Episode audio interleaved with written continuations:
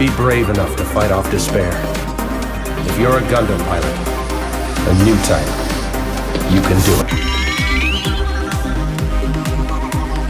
Welcome to New Type Flash. This is a podcast where every other week we come to you with Gundam Universal Century in a more or less chronological order. This week we're coming to you with Mobile Suit Gundam Double Zeta episodes 44 and 45. With us this week we have Scotty P. Emery's glory hole. God damn it. Hey, look. Um, you know, I wasn't going to say glory hole, but yeah, uh, yeah, pretty much. Now I'm going to say it. They the So- Levian Rose comes equipped with three. So, By so default. apparently there's a website out there that Where's this going? list locations. And somebody was at one of the guys i work with he said did you realize our workplace has a site listed? And we're like wait what? And we looked and it was like the first floor bathroom when we were like what the fuck is going on at work? Yeah. Uh, How how long did it take you to get there and check it out? well uh it's flooded so it's not a thing so it doesn't matter. Is it flooded because of what it is, or? Maybe maybe. No the, the that bathroom is now uh, out of commission and uh, i guess the glory hole is too poor emery one of the Sears stores I worked at a very long time ago, they had to replace the plastic bathroom partitions with metal ones because being a store that sells hardware, it got to the point where they were like having to fix and try to replace parts of these partitions so much.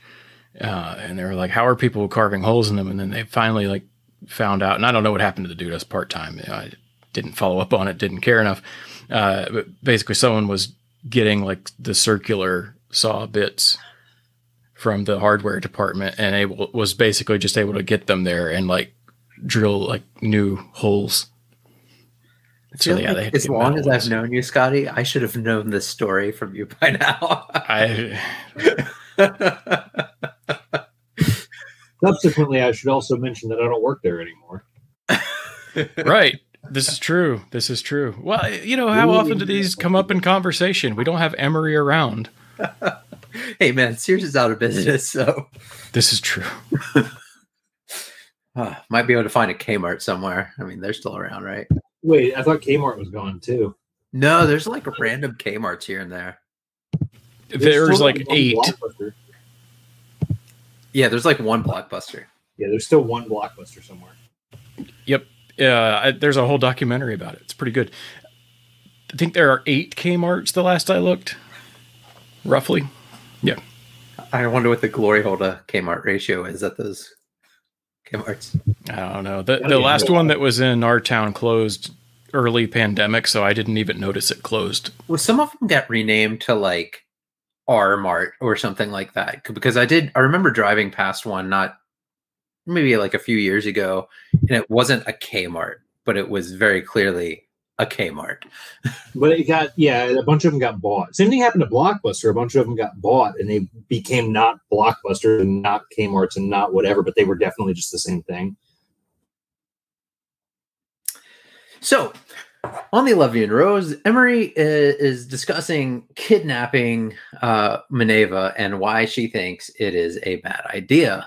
Um, the rest of the crew wants to do it, you know, and there's some conversation back and forth on, uh, you know, if it's moral or not. But Emery's bottom line is, you know, she can't cover for the Argama uh, if they get involved in the uh, Neo Zeon civil war and they should just wait for the Federation troops to show up because they anticipate them to be coming. I don't know if they've been alerted that they're coming at this point, but they have been alerted. Okay. Yeah, Yeah. and that was her whole argument was we know that there is supposed to be a Federation fleet on the way. So we should just try to hold down the fort and if we have to defend ourselves Yeah. while we wait for backup. Yeah. And Eno is not on board with kidnapping uh Maneva either. He says, you know, we're not we shouldn't be putting kids in the middle of this. This If I if I recall correctly, it was Judau's idea, right? Was it Judau that came up with the plan? Yep. Yeah, he said because Haman is distracted by Glemmy's uprising right now, this is the time to go and try to do something like this. Yep. Yeah, he says their only chance to to basically get leverage over Haman is now. So like their idea is basically kidnap Maneva and use her as a pawn to like either Use make Maneva yeah. give up or or Haman give up or whatever, you know.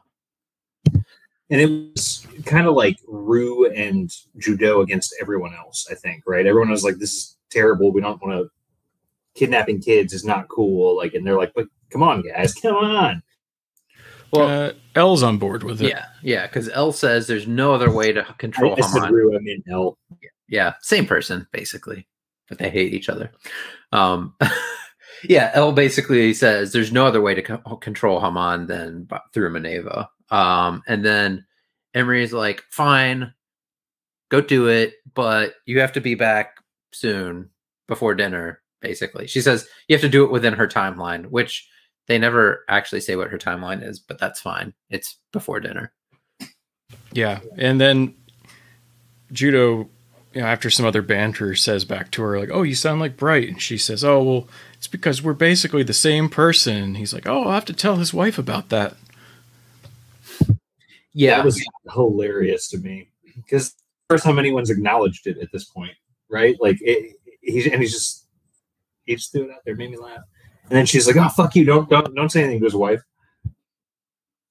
Yeah, it's it's this is uh you know uh a, a mini arc a, a single episode arc of Emery being extremely horny over Bright again. So um so uh Judau and Huh? Did she ever really stop though? I mean she had like an interregnum of like normal We just didn't see her for a while. Is is what happened? it's that is accurate. It wasn't the kind of show where they could show you what she was doing in the meantime. God damn it. Um, yep. So uh, Rue and Judau launch in dummy asteroids and head towards Core 3, um, while Emery yells at them over the radio to, you know, don't don't tell on her for hooking up with Bright. And then like she has some weird fantasy where she uh, rushes back to Bright right after this mission ends. She's basically like, "Oh yeah, if we finish this up early, I can go right back to my my spank tank or right or whatever I'm doing." I think didn't she say after this is over, Bright can take care of me or something like that, or something like that. It was something that Yeah, she was she was like I I think she thought Bright is with the Federation ships or something. Like I guess that was what she was anticipating him doing is bringing them over. So uh v- by them ending the battle earlier, getting Maneva, they can head towards the Federation ships and meet up with Bright, and then she can get laid. Yep. Um, so we zoom over to Glimmy and Dakar talking, and um, Dakar rock said- on. Dakar, huh? Rakan Dakar, right? Rakan Dahkaran.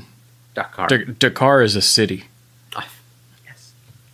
Yes. All right. So Rakan and Glimmy, and Rakan is telling Glimmy that he is worried about the Argama.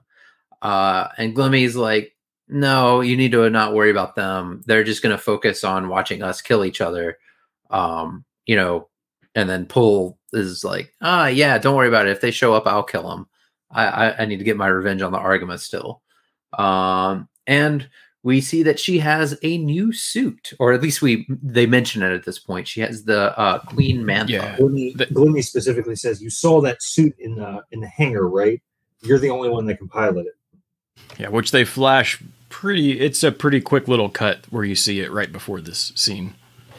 Yeah, it it looks very much like the next version of or uh, the the next version of the Qubeley and the precursor to the uh, um Kshatriya, yeah the Kash- Yeah, because it is. It is. It's a pretty cool looking suit. I like it. I'm a fan.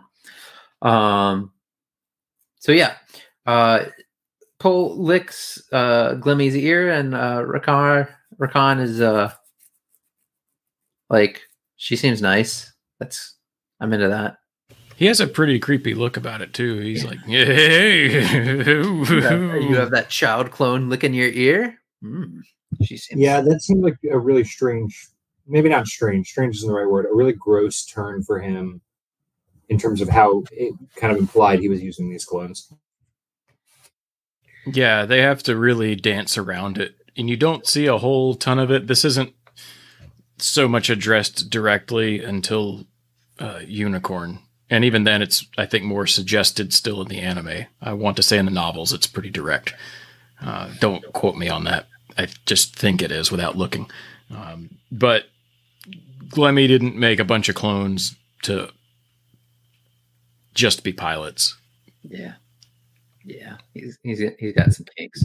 Nothing, nothing Um, like a, what, a 13 year old girl harem. God damn it. I mean, is she 13? She's more like six months, probably. Uh, made it worse. All right. So um, Glimmy notes that he has defeated Axis and uh, is ready to deal with Haman's fleet in the war. Um, Yeah, they kind of they kind of gloss over this, right? Because in the previous little pair of episodes, we hear, "Oh, his rebellion has started," and then you cut to this one, and he's taken Axis. yeah, there were, there was a comment. Uh, I think it was towards the end of the last episode where They said it was going to happen. Like, Haman yeah, knows it's going to happen. yeah, so it was going to fall. yeah, yeah. There's a kind of I think implied uh, time jump of anywhere, and again, the sources are are vastly different. There's one that says this episode is in uh, like January 8th of 0089, which I don't think it is. Um, there's other things that put it mid December. There's one that says it was around the 21st of December. We're uh, basically the end, towards the end of 0088 right now. It's a vague timeline with anywhere from you know, a week to month gap since the last episode. Yeah. They don't really Yeah. tell us. Ti time has passed. It's very clear that time has passed, but they're not good at communicating time because that would be inconvenient for side stories. yeah. How could we have? This is one thing I like about modern shows when they will just have a very brief thing that says, you know, one month later or something like that. Yeah. Yeah. Um so yeah, Judau and Rue make it to core three while the battle rages on between Glimmy and Haman's forces outside. Uh, and keep in mind, Chara is actually in charge of Haman's fleet. Um, Emery notes that they have to be nearby, or Emery says that they need to stay close to the core three uh, to help Judau if needed, uh, even if that means helping Chara's fleet um, which would by extension mean helping Haman. So basically, like they want to make sure they can save Rue and Judau and get uh, Ham- uh, Mineva out if needed, uh, even if they get drawn into the battle. Um, Judau can sense Haman, and he's going to use his ability to sense Haman to track Mineva down. Uh, since the Yeah, so when they when they launch out, they launch out in their suits, and then it kind of cuts to a minute later, and they're like hiding in those fake asteroids that are like the plot device of the show. Um, no, nowhere suits are nowhere to be found. Rue makes a comment about the mansion being destroyed or, or disappearing Yeah. or something like that. Yep, yep. It's just going to be hard to find them. Uh, and then he kind of launches into talking about using his powers to, I don't know, psychic his way through. Yeah, this this ep- Super Saiyan episodes are is mostly next episode, but magic magic new type powers really start to uh, amp up in these. It was Last it was starting in this episode. It started up pretty good towards the end of this episode. Yeah, I mean, it's been running through most of the series, but especially here towards the end. Judau's new type abilities manifest as very much Star Wars Jedi Knight.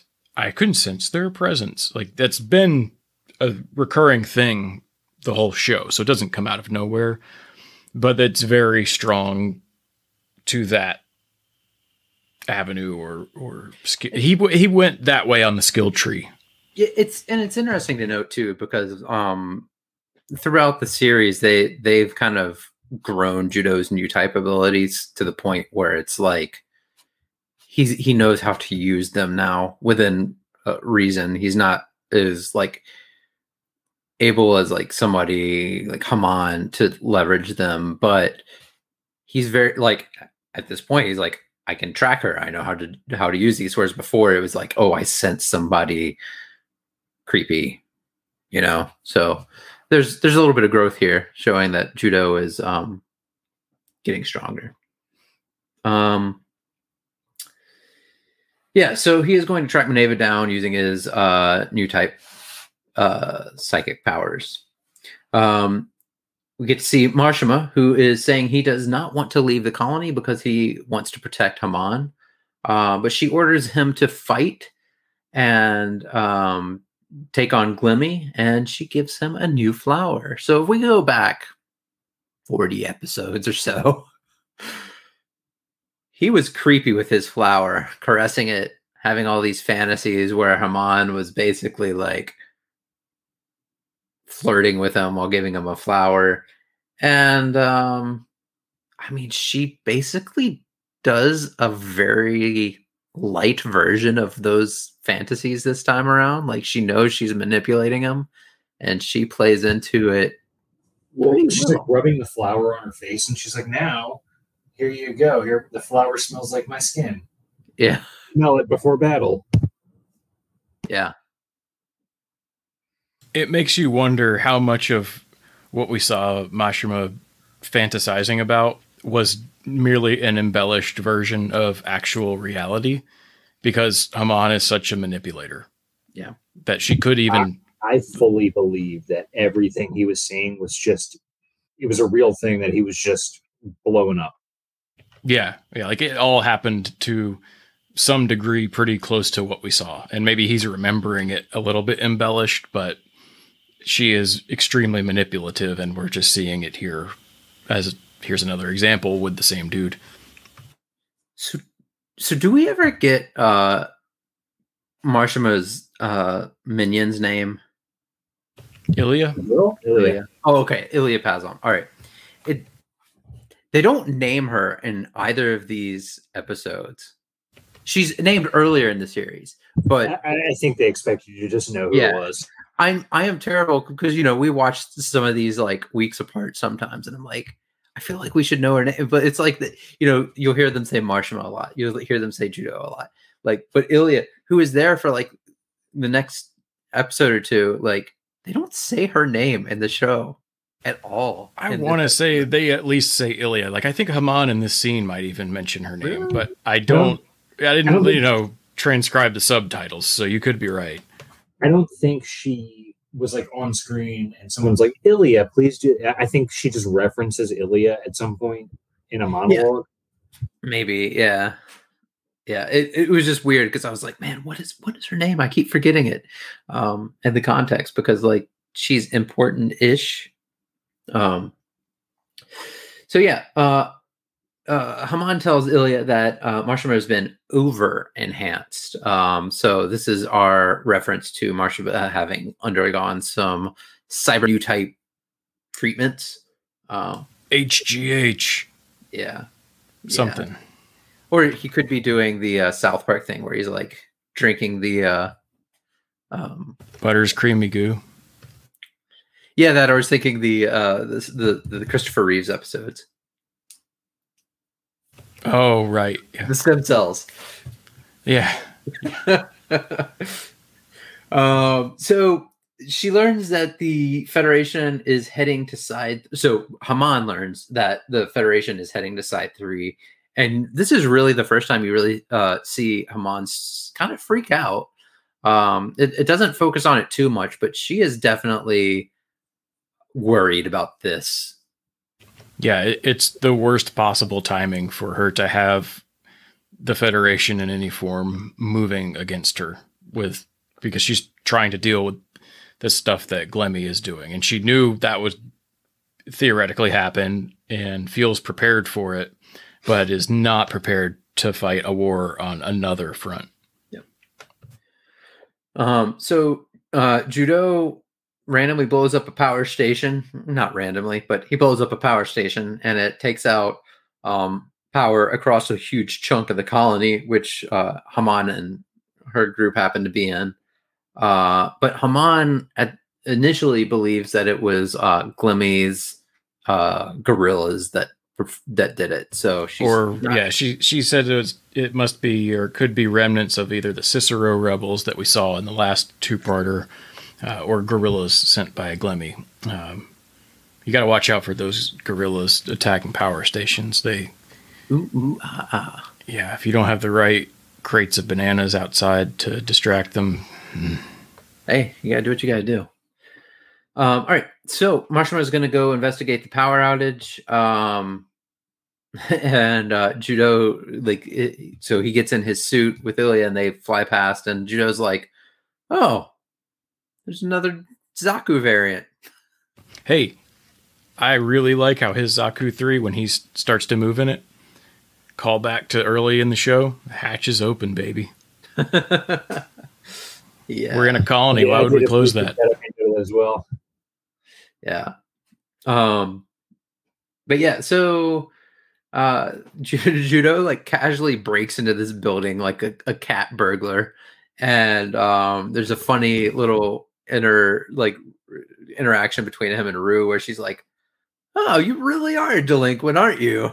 and he's like or, no, no. First, he says like, "Oh yeah, I used to do this on Shangri La all the time," and she's like, "Oh, you really are a delinquent, aren't you?" And he's he like, like whips out he whips out like a glass cut like he pulls out like a little case with a glass cutter and cuts like a perfect like diamond thief hole in this in the glass and he's like i used to do this all the time and she's like wow okay See, you thought the circular drill cutter wouldn't come up again in this episode, but here it is. it was very topical yeah, it, it was pretty funny watching him uh, get all butthurt about it. you know what do you think that implied that he was cutting out uh jewel thief holes to break into places or do you think he was cutting out some other kind of hole God damn it.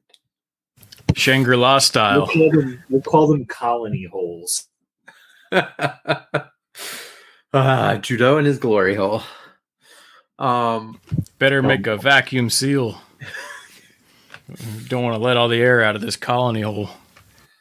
oh man, I feel like we have so many good episode titles for this already.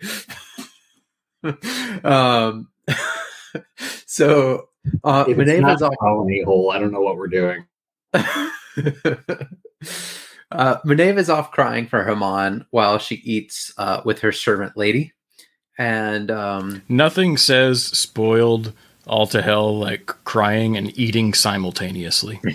yeah, it's like, it's like, ah, do I feel sorry for this kid? Because she's a kid and she's crying, but god damn it, she's at like a Victorian era table and has a has her like hand handmaid standing right next to her, like w- watching her eat.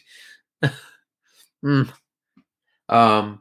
So yeah, Haman gets a head a, headache uh, as uh, the handmaid runs up to Haman down the down the hallway or whatever and tells uh, Haman about Minerva crying, and Haman's like, "Why did you leave her alone, you idiot?" And then she's like, "Oh fuck, judau." Um. So she rushes over to to Minerva's room. Um, as Judau and Rue are breaking in, uh, Minerva is kind of chill about the whole situation. She's like, "Oh, hey, how's it going?" And Judau's like, "What's going on here?" And she's like, "Everybody ignores me, and Haman really doesn't care about me, uh, so I'll go with you." Um, Well, there's a there's a line I want to bring up here before you go too far in the Yep. scene because you've already passed it. So, um, when they first go into the room, she's just crying about being left alone. Rue says something like, "Don't worry, uh, you know, Will came for you." And Judau kind of looks on and says, "She's just a regular kid." she's just a kid, yeah. Remember that line. That's all. That is all. All right. So um they're taking her out when uh they're taking her out of the room when uh Ju- when Haman catches up with Judau. So uh Rue and Minerva have gotten out the window and Judau's about to climb out and basically he's like, All right, well I'm gonna I'm gonna delay. Um and he basically says that he doesn't see much of a difference between uh him and Haman at this point um, because Haman's like makes a comment about him like using kids or something along those lines. Um,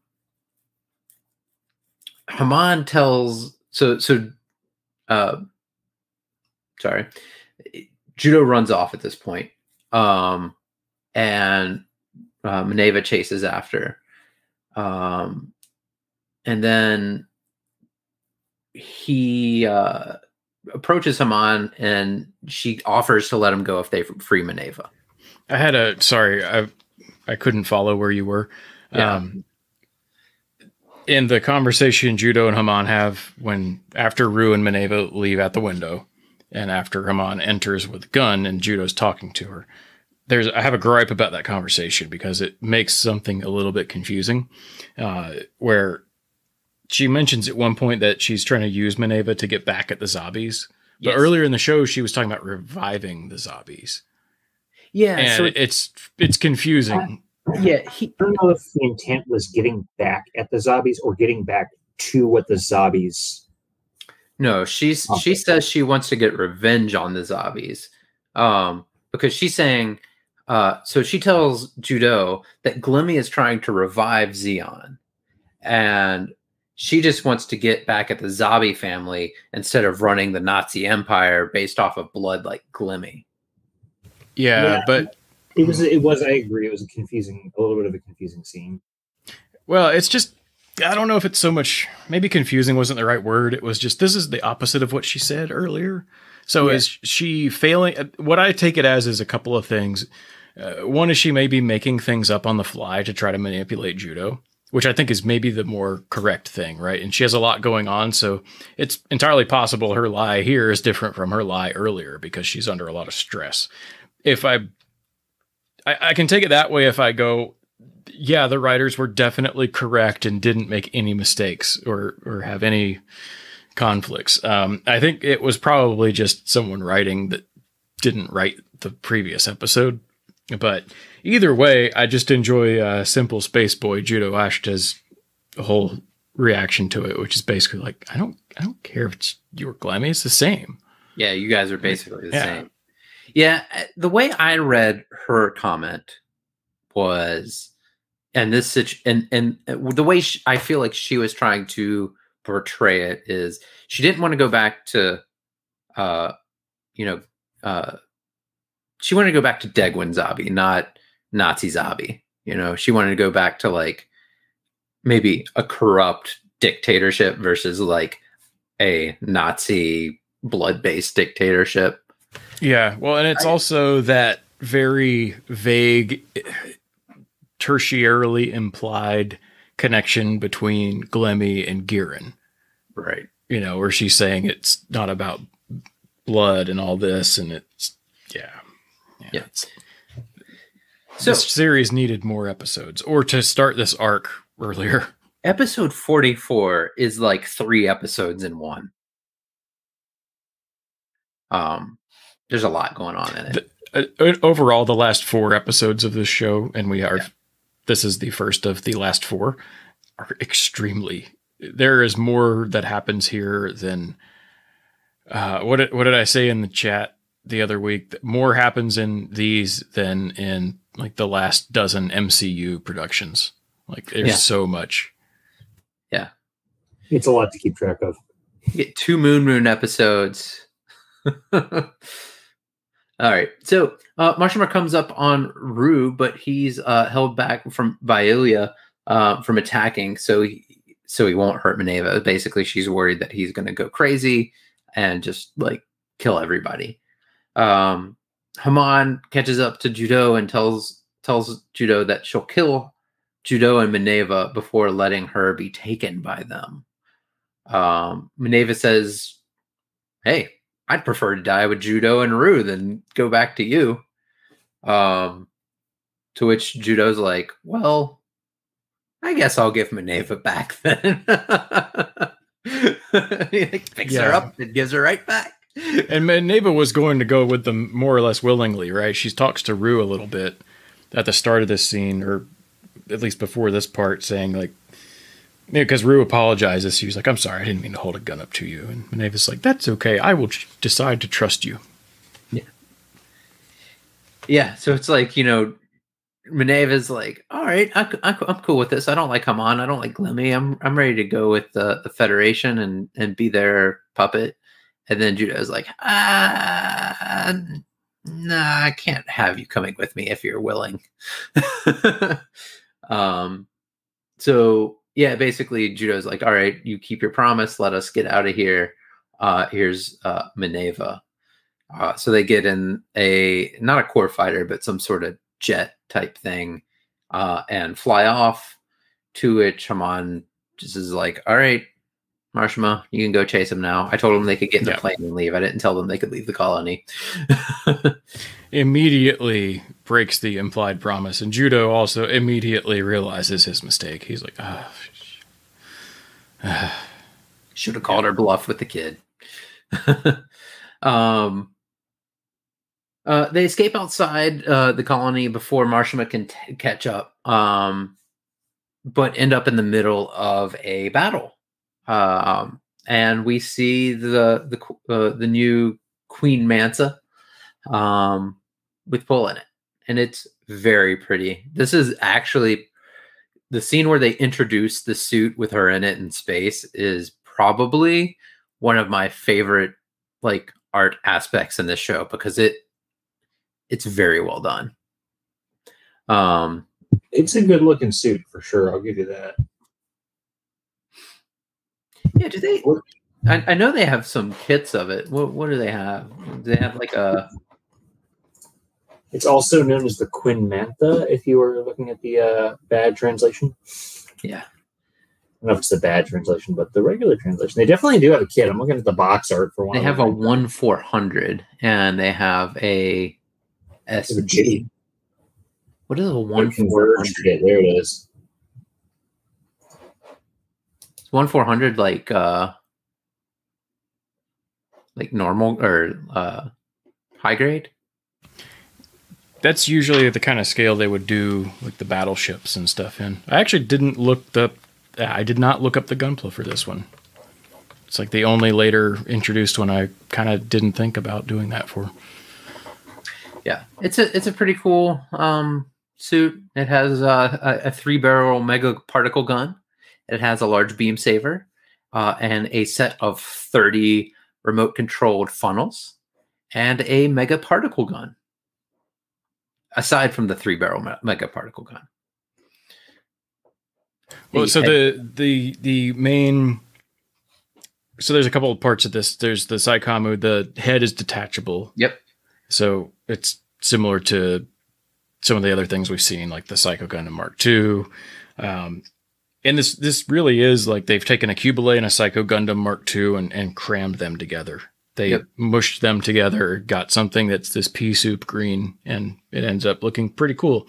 They only built one of them. Now the main like different thingy on this is the you know, other than you know the cannons all over, it's got 30 funnels. The shoulders, it's a, actually a mega particle deflection system. So it's kind of like an I-field, but it can reflect stuff back. Yeah. Instead of just dispersing it.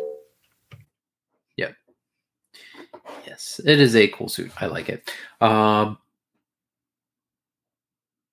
yep. So the AEUG and the Federation are nearby and heading towards uh, side three, and uh, we get some more Emery being hot and bothered uh, for Bright's return.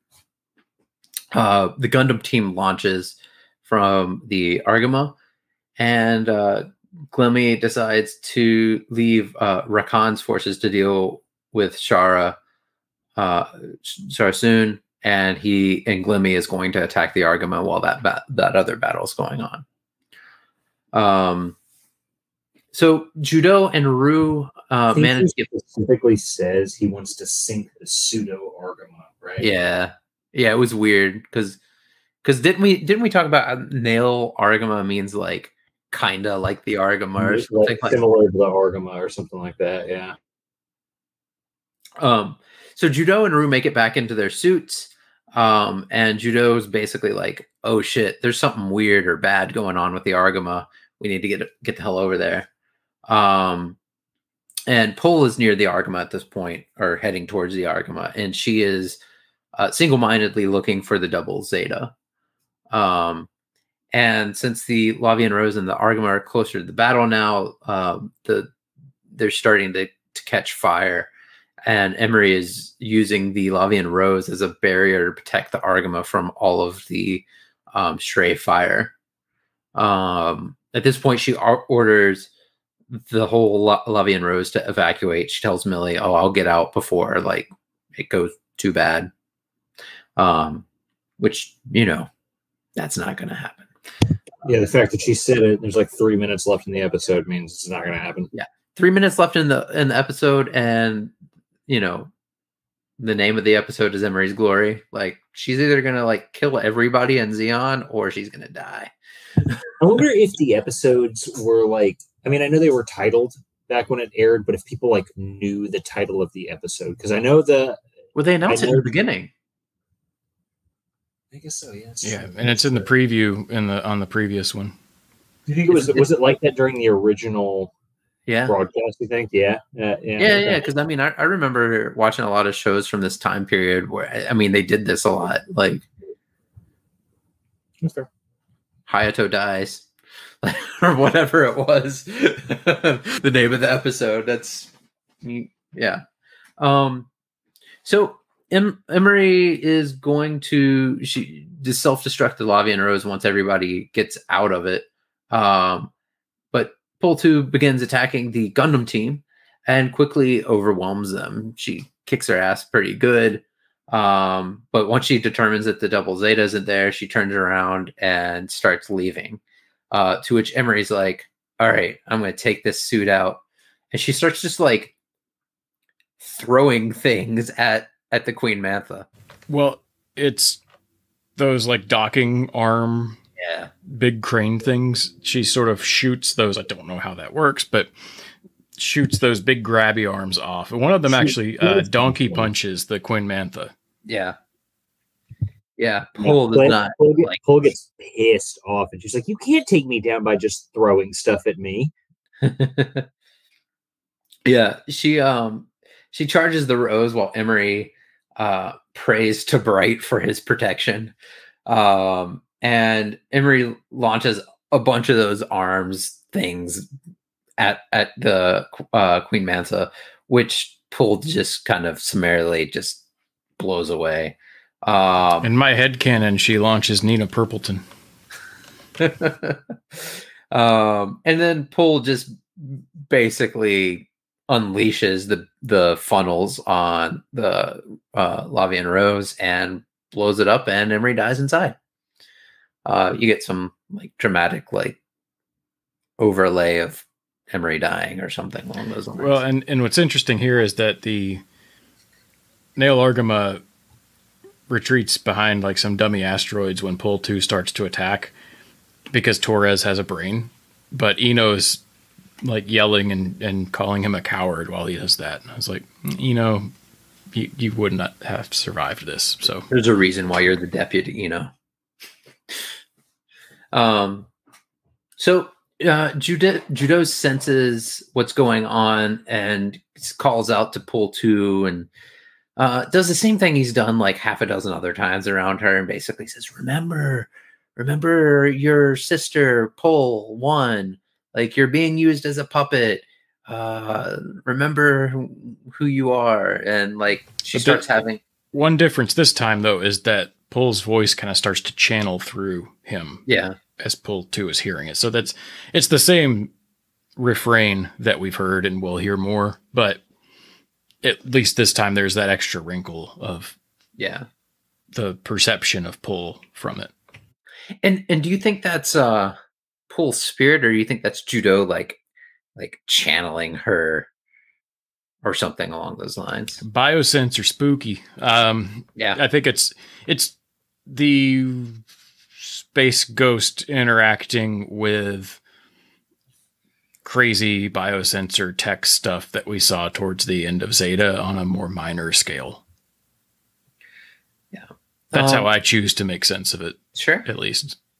So Pull starts having a hissy fit and uh, runs away from judau uh, while she was uh, like, and, and you hear some of her thoughts where she's like talking about how she was in cold sleep for a long time and does she have a sister? Blah blah blah blah blah. Um, and Mashymre goes into attack pull, but gets pulled away by Ilya Pazon. She says, "Calm down, smell your rose," and he does. He does, and Ilya's like, "Man, they." they, they popped him. They popped him too full of roids, man. He's not going to pass this next drug test. So Millie cries over uh, Emery as Judau shows up to the destroyed Rose, and um, he goes and holds her body uh, and just kind of commiserates over her death as the battle rages on in the background. Yeah. Have we seen the Doven Wolf before this episode? Uh, yeah, I think we saw them we did, yeah. earlier in the show. Like, I thought didn't Rakan? You're, you're talking about like, Rakan's like little group, right? Yeah, but I thought they were in something else when they see them in space the first time. Because then when they get to Earth, Rakan is in a Zaku 3. I feel like Um, this is the first time we've we've seen them. So the first time, well, no, that's not it. I don't have an episode for the first time we've seen them. Uh, looking at the uh, you know the perfect resource for this, which is the wiki, uh, and the first thing that is listed in the history is like background on where it came from, and then it's this battle. It's like the I- first thing that they talk about. I thought this was the first that we see of it. Yeah, because he okay, yeah, I, I just remember he's in a Dreissen the first time we see him in space when they're en route to Earth. And then on Earth he's in a Zaku 3. And then it's only here that we see the Doven Wolf. This is new as of here. So okay. I I knew I wasn't going crazy, but I had sort of forgotten to check. But I um I did take some notes on it. We did, we only see it briefly here. It's just in that larger fight, you know, between Chara's fleet and Glemmy's forces. But um, there's some cool things going on with this thing. Other than you know, lots of weapons, mega everything at this point has lots of weapons and mega particle cannons. Um, it's got a couple of remote weapons on the backpack, the incoms.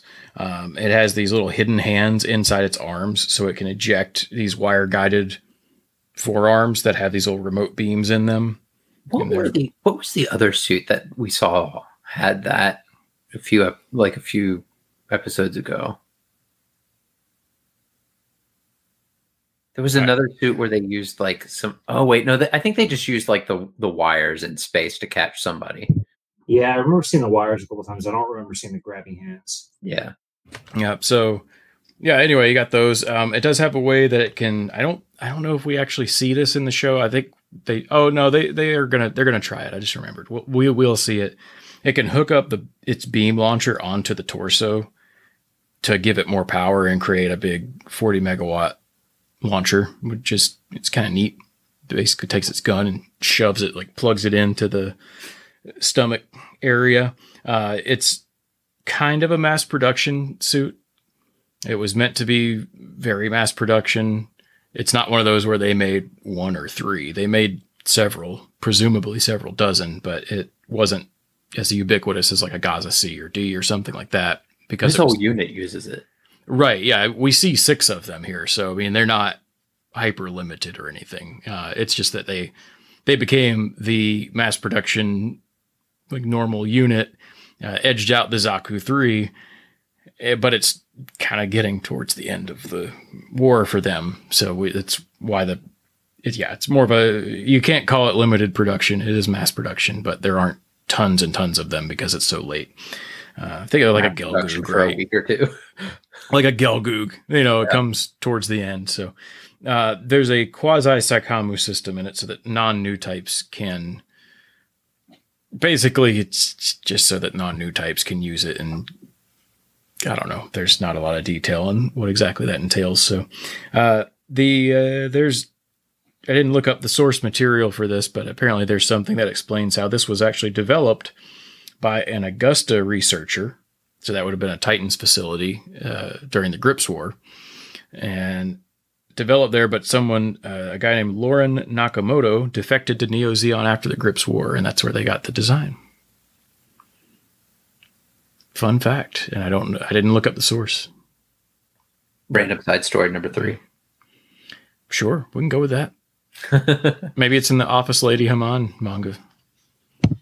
You know, this has come up so many times. I'm gonna have friggin' read it. I haven't, but I, I yeah.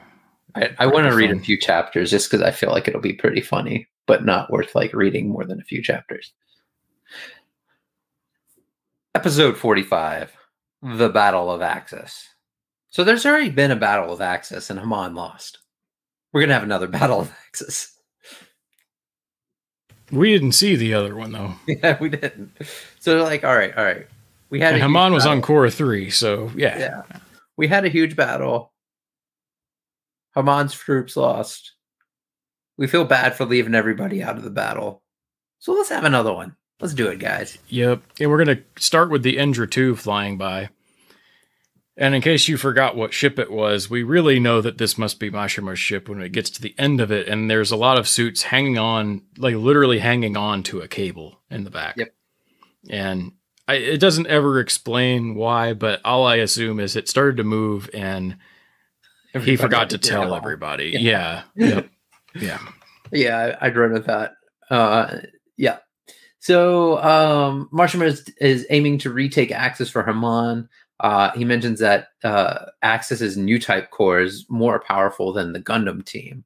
Um, and we really haven't been, I don't think we've ever really been introduced to Axis's new type core, which is, ostensibly Glemmy's new type core. The only new types we know from Glemmy are, I guess, Glemmy and Pole, right?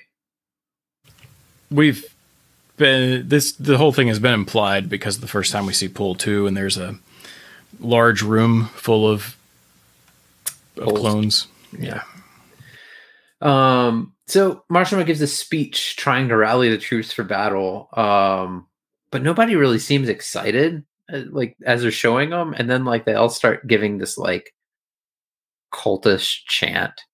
yeah it, for, it starts as a call and response and then it turns into they, they keep saying uh, alternating um, for sin hand them the wages of sin for evil hand them the wages of evil which is corny as hell but they get into it and they just keep repeating it and repeating it and ilya's yeah, ilya's They really thinking wanted to put Thunderbolt here. Yeah, Ilya is thinking during this, like, wow, the imprinting he has undergone is perfect for this scenario. But Yeah. Ilya doesn't tend to say things; she thinks things, and we get to hear what they are. So Glemmy is on Axis. Um, he walks up to a pretty cool looking suit. I don't think they name it at this point. Um, so he is worried that he has impure blood. But he vows to cut off Haman's head and rebuild Zeon. I, I I don't understand the whole like blood thing that he was talking about. He's just kind of like walking down the hallway and it's like, man, it would really suck if I had impure blood, but damn it, I need to cut Haman's head off. That Uh, yeah, that was. I Well, just sort of. That's just like a bad translation. Like it just so whoever was doing the translation just did not get what they were getting at. no, It's no, that- entirely possible. No, no. that is what he was saying. It it makes no sense to. It's yeah, Right, right. I just mean like whoever was doing the translation, like literally translated something and didn't understand the context, and it just came out weird. Maybe. You know, I don't know. um, Tomino is not something. credited as a writer on this episode, so we can't blame him. so uh, no, Pool says they don't. They still don't sense the Federation forces, but uh, the new types control the sector. Um, I don't know if that means Glemmy's new types or Glemmy's and Gundam team or Well, I, I think it's just I don't know. They're rousing each other up. Uh, she says the, I think the phrasing there is uh, she says I'm getting echo. Um, okay, I'm, I'm echoing Uh, somewhere. Okay. Anyway, uh, it went away. Anyhow, uh, the phrasing here is that she says this part of space is controlled by the the will of new types like us and I think they're just like, yeah, this is our house kind of thing. Yeah. Um Yeah, so Glemmy gives a speech attacking Haman and putting a bounty on her head, and uh, essentially promises to give a colony to whoever kills her. Um, and uh, Pol praises him and mentions that, you know, and, and he's basically like, dude, I would give Earth away to kill Haman. Pretty cool. Um, Rakan is not happy that all the suits are getting repainted. Um, and there was like a, a mention earlier uh, that so like uh Pol was wearing like a, a gas mask or something like that. Uh, they were basically repainting all of the suits to meet, you know, Glemmy's fashion sense. And uh, Rakan's like, no, no, no, no, no, no, no. You don't, re- you don't repaint my my suits. And he he goes full Karen and calls Glemmy. He's like, yo, I didn't agree to this. I said I'd help you, but uh, you're not painting my shit. And Glemmy's like, dude, you're gonna be dead soon. Keep your tacky colors. It's fine. He doesn't say that to him. He says to him basically, "Okay, fine." And then it's after he hangs up that he's like, "The guy's gonna be dead soon. Why does he care about this?" yeah, yeah. it was it was pretty funny. I liked it. Um, so the Argama is recovering supplies from the wreckage of the Lavian Rose, um, and they're going back and forth on what's worth like salvaging and what what what they actually need. Um, and Millie Black begs for this black box to be recovered so they they can have Emery's last words. And what do they pull out? A floppy disk. a fucking floppy disk. Ah, well, Millie's going to get that floppy disk to break. Listen, you don't know what kind of floppy disk technology they have in the Universal Century. What if it's really solid state? It's a solid state floppy. Got lots of memory for videos and stuff. It's just a it's just a really wide like NVMe drive that's got like a little slot to protect the connector that slides over to the side when you plug it in. That's I mean that's all it is. It's just a really powerful wide NVMe. Just don't copy that floppy. Don't copy it. Um, so Mondo tries to be lighthearted about the whole situation. Um, and he's like, you know, being sad's not going to fix anything. Uh, we just got to keep on keeping on, guys. Keep on doing what we got to do. Um, and then Elle like lays into him and tells him he's going to die first if he keeps acting like that. And like they all kind of pile onto him, but um, you know, Judau kind of stops everybody after Mondo heads off and he's like, Hey, you know, Mondo is just dealing with things the way he's dealing with things, you know. Rossera died and he's pretty sad about that. Um yeah, so he basically tells everybody to chill the fuck out and leave Mondo alone. Um, but Mondo goes to the Hyakushiki uh, to sit in the cockpit and cry. Um, Yeah, and there's a there's a decent moment here when he first gets in the hangar because Astonaige is working on the double zeta and he's like, "Where's Judau? I need him for whatever." And Mono's just like doesn't even look over at him. He's like, "He'll be right down." Just goes straight in there.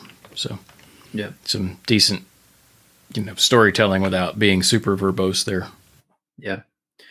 Um, so the Argama decides that they can't rely on the Federation forces, um, but they may be able to attack Glemmy while he's engaged with Haman and then take out Haman afterwards. So I guess the the assumption here is Haman's forces are weaker, Glemmy's forces are stronger, especially if they're going to be defending from Axis. And taking out Haman will be easier once she's kind of, you know, rubbed up against Glemmy for a while. Um, Judau senses Haman aboard a ship near Axis, so like they see some ships like floating around Axis, and uh, Judau's like, "I think she's on it," and everybody's like talking about, "Is she on it? Is she on it?" And he's like, "Nah, she's on it." Um, Well, and there's a there's a Easter egg here uh, in the so Judau's looking at this screen where that Eno pulls up that's showing Core Three and some ships around it. Uh, on that screen, there's a little Easter egg referencing Dirty Pair on there. Oh yeah. Yep. Um. So uh, he rushes off, and Rue announces that Judau rushes out of the room, and everybody's like, "What?" And Rue's just like, "Judau is preparing for the final battle." And Elle makes a comment. She's like, "Is someone gonna die?" And Rudo, Rue's like, "Isn't that a little extreme? We're just talking about a final battle here. Why? Why would somebody die in a final battle?" Um, it was it was very it was a very weird situation. I mean, this kind of goes back to like when they were talking earlier about like trying to force judau to meet with Haman so that they could like resolve the situation and stuff. It seems like uh Rue is very much on the on board with like just pushing judau in front of Haman and like seeing what happens. Well, it's there's some other funny banter here. At least it was funny to me. This is like just before judau kind of heads out of the bridge. Elle says there's no guarantee Haman's on those ships, and then Rue just says there's no guarantee she's not on it. Like, oh, gotcha. Like, oh, you, you did say the opposite of what she said. Okay, okay. Yeah, Rue and Elle just they just never get along. Like it's just it's not fated to be. This is accurate. This is accurate. When, when listen, this people say the Rue thing, like Rue slash judau, comes out of nowhere. No, no, it doesn't. You know why they've been arguing the whole show? Because they both like the same dude. They make it very clear that Elle is into judau. Yeah. But then when Rue starts always bickering with Elle, that is what tells you that. That's It, it Very percolated for a realistic. It percolated for quite some time. Yeah, yeah, because they don't really ever uh, up to this point like and like show that like Rue has a thing for judau very much. they do through the Elle bickering. yes. Yes. Yep. Um. All right. So, yeah, and I mean, and, and just to add on to that, like Rue increasingly over the course of that of, of the series seems to put faith and trust into judau, as opposed to like initially in the series she was like he is a hood rat. and when she was like complimenting him for like making the glory hole in the last episode, like it was actually a compliment. Like it was, it was like, well, well, you you really are a hood rat, and he's like, I'm not a hood rat, and she's like, No, no, I meant that like in the kindest of lights. um, I meant So- that you could work my hole next. damn it.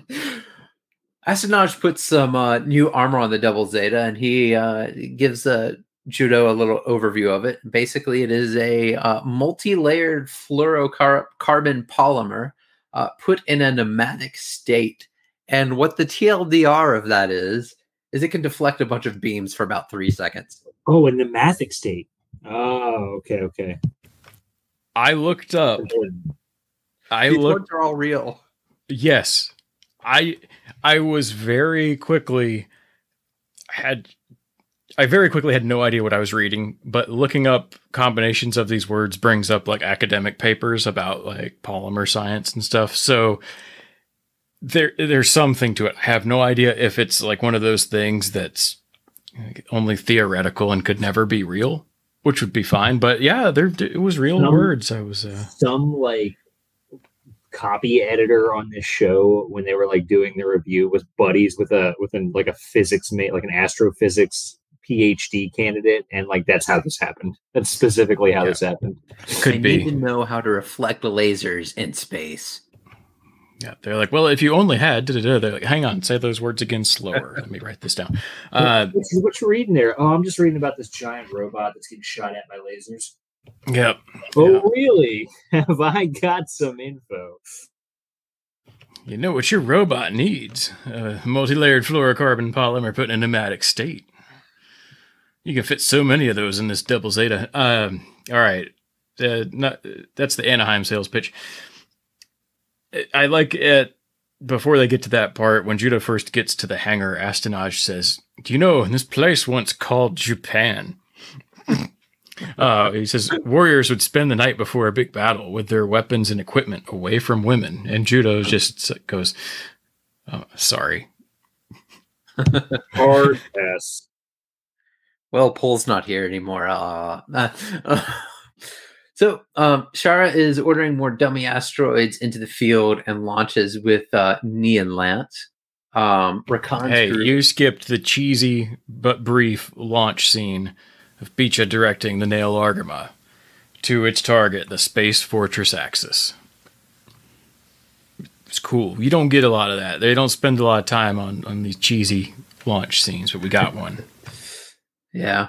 And, and and they don't really show the double zeta uh tran like transforming anymore either. We we missed out on that. We had that for like 15 or 20 good episodes and they finally have like been like all right, we don't need to take up we don't have time to take up 18 seconds of Yeah, they- the double zeta. there were some truncated ones. There's some truncated ones recently, but not the full blown to the point of it being worth mentioning. Right.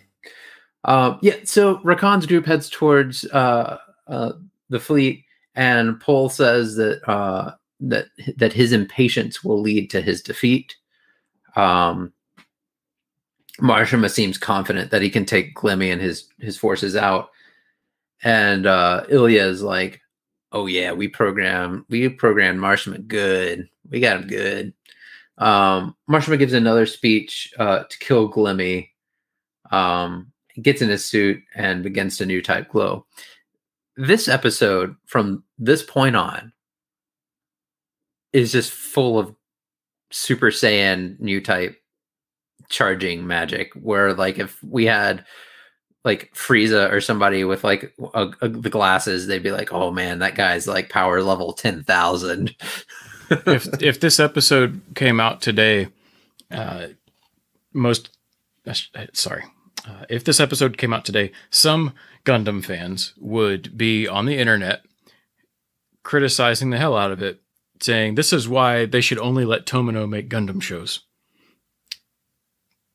Just saying. But am I Super Saiyan? I you know I, I don't mind the the new type aura stuff. It it's just is egregious in this episode. I Um, dig it. I dig it. what, what, there's I'm looking at this. This is episode 45 out of 47. There are so many characters still alive. We got to do some power ups. Yeah, this it's it's time to power up and power down some people. This this this episode was directly the cause of Dragon Ball Z.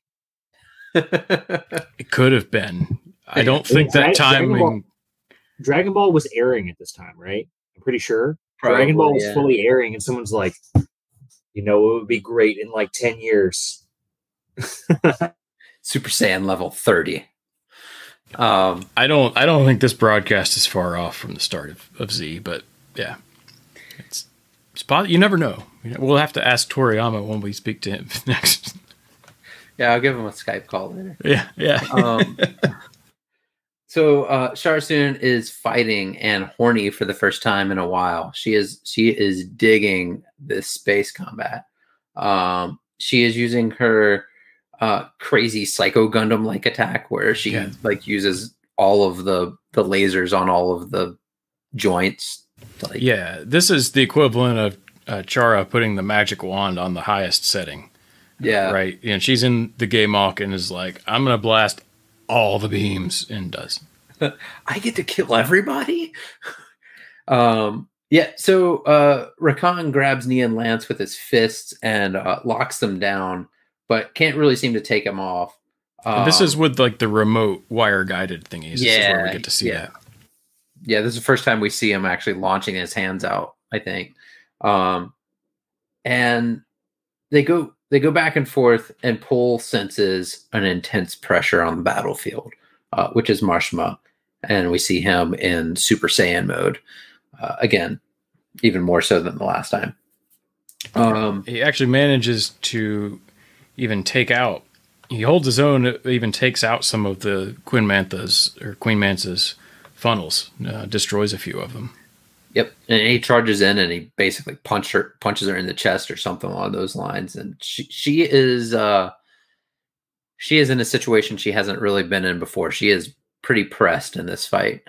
Um Haman, we we switch over to Haman, who makes a comment that this is an evenly matched battle and is gonna it's gonna take a while.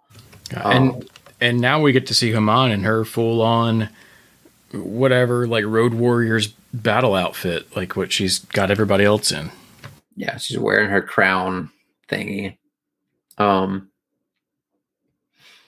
yeah, so Judau wants to help Haman attack Axis at this point. Um, Elle comments that that she's mean, and Beecha is like, or Elle Elle's like, "Am I mean? Am I hurting people's feelings? Am I a bad person?" And Beecha is like, "Nah, don't worry, girl. Don't worry. I'm your friend." You can be mean to me. and then like Elle is basically like walking away to to join the battle, and she's like, "Hey, Beecha, if we survive this battle, make sure your bed's messy." Yeah.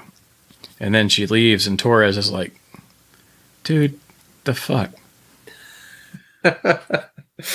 Life or death situation, bro. You don't plant those death flags. Like, uh, Yep, yep. Yeah, I I mean, yeah. He's he survives Zeta. Torres is the unheralded, like, grounding point for the little Shangri La faction of the AU, or whatever you want to call them, just Judau's team, the Gundam team. Pretty sure without Torres, this show wouldn't have been able to go so long. Like if they needed to cancel it early, they would have written off Torres somehow because then the like everything else would just fall apart. Who is the guy they killed in like episode one by getting punched by the So- gun? Saegusa. Yeah. Well, he yeah, and he gets punched by a petite MS. Remember, it's Yazan, but it's Yeah, Yazan, and so Yazan would be like, "I know exactly where to hit a man to kill him, right in the turtle tattoo." that could so easily been Torres. Um, But it wasn't. It wasn't Keithron. It wasn't Torres. It's Saegusa. He's the boot. um, so Judau seems super relaxed as he's in his suit and and wonders if he will return to Shangri La. To which uh, Leina interrupts his his thought process and is like, "Oh yeah, you will. Don't worry about it. We'll we'll head back to Shangri La one of these days." And then they launched. it was a weird little interruption there. Like, I, I guess my The voice of Leina is still with him. Don't question. Simple Space Boy Judau Ashta does not question it. He's like, "Oh, actually, yeah, that does make me feel better." Okay, let's go. Look, I, I just imagine. Lita sitting there like somewhere with um what's her name? Uh Sayla. so yeah, sit, sitting there with Sayla on the beach somewhere, like meditating and like just like, oh, Judau's thinking to himself, here, let me help. He's thinking Uh, too hard again. Hang on, let me work on these new type skills. um, yeah, so Chara and Rakan engage each other. Um, Rakan kind of hugs her and, and from behind, and uh, she she smacks him away. Um, Yeah, well, you get to see some more of the uh, Doven Wolf's forearm gimmickry stuff going on. yeah, Uh, But then you also get to see Chara using the larger beam funnels on the back of the Geymalk. So you get a little bit of showing off of, hey kids, look at what these can do. yeah. This, I mean, this, these these scenes are like really fun, like combat scenes between individuals and groups of suits. Like they don't spend a ton of time on any one like battle, but like everything in, it seems to be pretty well thought out and like fun to watch. Um, yeah. So, um, yeah. So as uh, Chara kind of smacks at uh, Rakan, uh, Judau kind of sh- shows up and shoots and uh, makes him fly off. And Chara- Chara's like, "Why are you helping me?" And he's like, "Why wouldn't I help you?" And the more he talks to her, the crazier she starts getting. Like she she's like going back and forth between her uh, uh, her enhanced cyber new type personality and her normal crazy ass personality, and she's uh, basically being driven crazy. And one of her guys, I, I don't know if it was Nia or Lance, is basically like, "Dude, stop talking to her. You're fucking things up." um. So, uh, Ple Two is retreating from Mashymre because they are still fighting, um, but he doesn't want to attack too aggressively since uh, he knows that Glemmy hasn't launched all of his troops, so he doesn't want to get pulled in and and killed. Um, he gets attacked and grappled though by Rakan's suit, and his uh, uh, his buddies show up too. Um, but so they all use their hands to kind of to wrap him up with like electrical charges and start shocking him. And It see, looks like, they're going to draw and quarter that Zaku yeah, when they first grab him. Yep. Yeah. And they start like running electrical charges through it, like we've seen in some of the other shows. But like uh, Mashymre uses his new type powers to basically push away the electricity and stave it off for a while. Um, but I guess he goes out of control. He was uh, over enhanced, went too crazy, and he just like blows up. So yeah, so what we see is he gets grabbed, right? They're doing this like electrified cabling stuff, but then he's like charging up his cyber new type aura stuff, which is Ilya has thought and said several times was overdone, and it's not only kind of making those cables not do much, but you have one of the Doven wolves, you know, have to you know plug in the beam launcher and do the the large shot, you know, when it with it hooked up to the torso, so the big 40 megawatt shot. And it actually he's charged it up so much that it makes that shot do nothing. And that's when you know Rakan's like, uh what the hell? And then it gets then Mashymre gets it's metal as fuck for a minute because he charges up even more. He actually ends up grabbing one of the Doven wolves and he rips the head off of it which I was like, that was that's cool. That was really cool. Um, and then Rakan's like, okay, we should we should probably retreat now. And then Mashymre was like, I'm gonna power up even more, but then it's it's actually too much. And uh, at some point he he says Haman Sama Banzai, and it just blows up, which is a little bit accurate for Super Saiyans that they would have too much power like the you know the original OG one was he got so strong he basically just went out in a blaze of glory from having too much power. So uh, it, it works. like gods, aren't they? Yeah. Oh yeah. They got it. Very fun to watch, but I don't try to make sense of the terminology or power scaling. It, it, it's a bad time. Just you just got to go for that ride. Anyway, that back to Double Zeta. Uh, yeah, he just he just blows up. He he went too far. He did too many roids. His heart is now three times larger than it should be, and that's it. Yep. Uh, and it, does, it it shows him taking out some of Rakan's dudes, uh, but you, you can't tell if Rakan was taken out in this scene or not. Um, you find out later.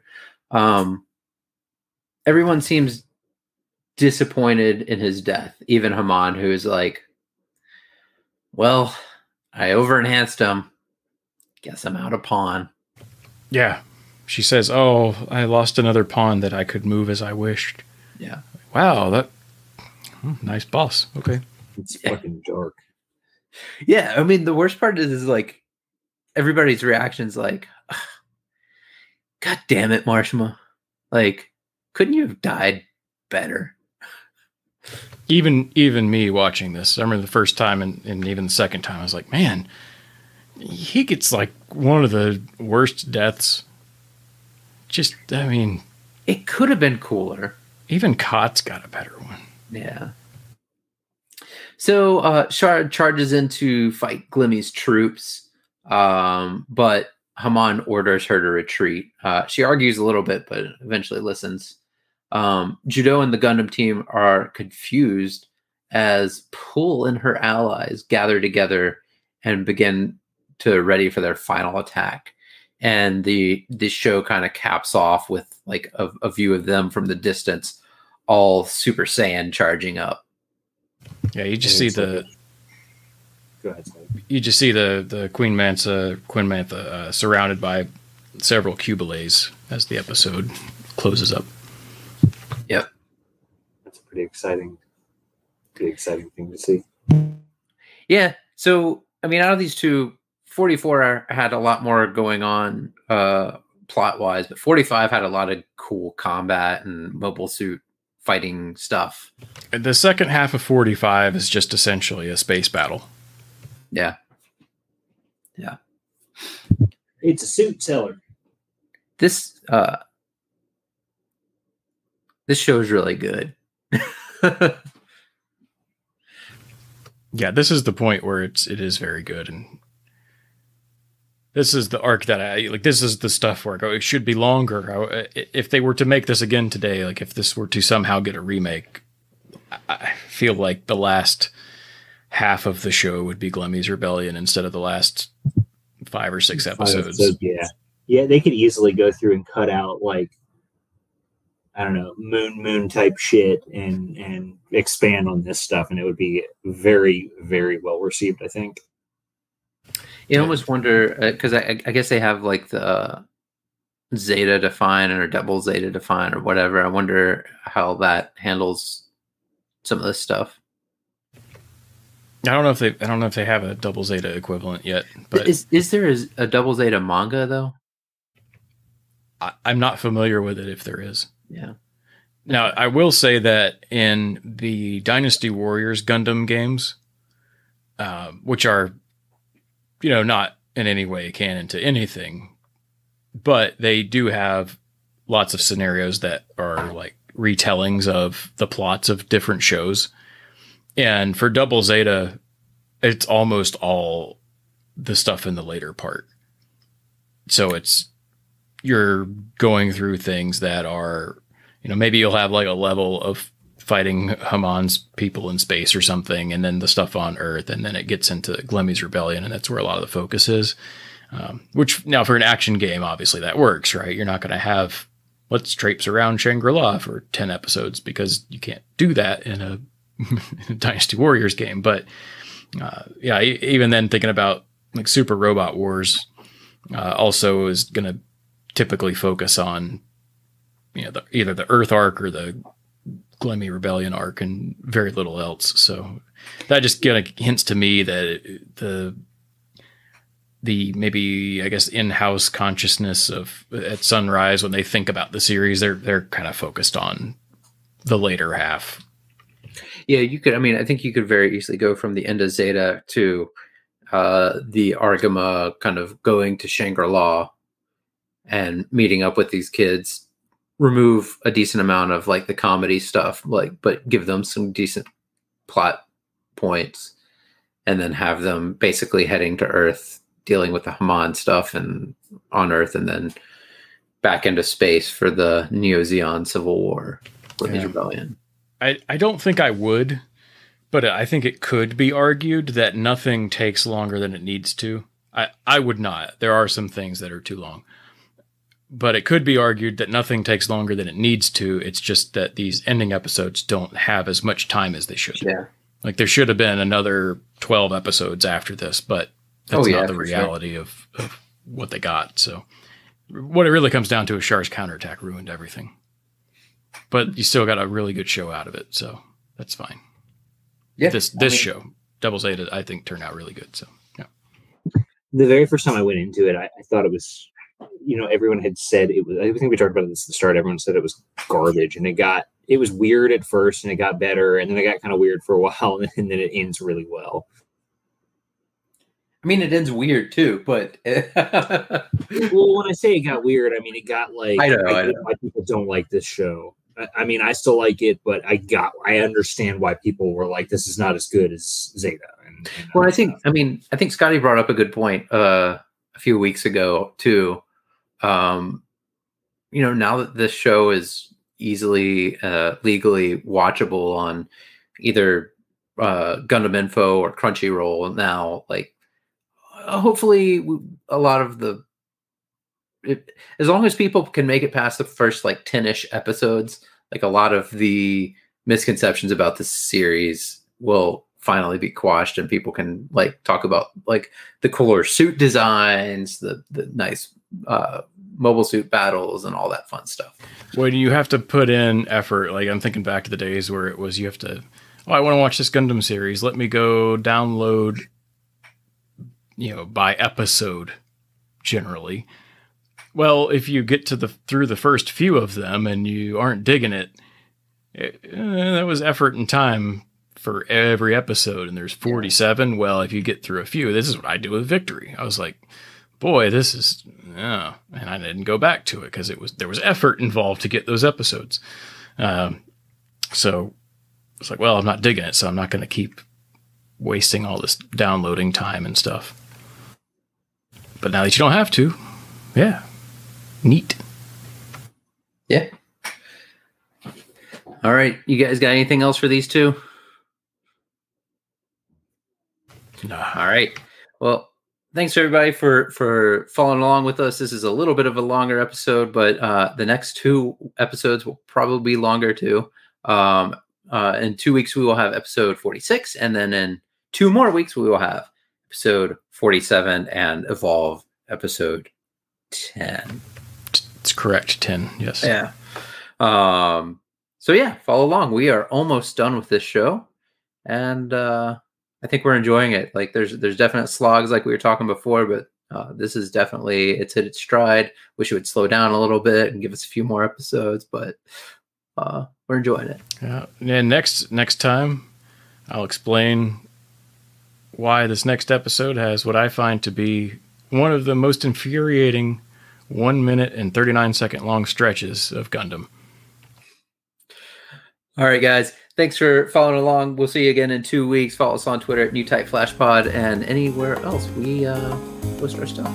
See you in two weeks. Yeah, Marie's glory hole.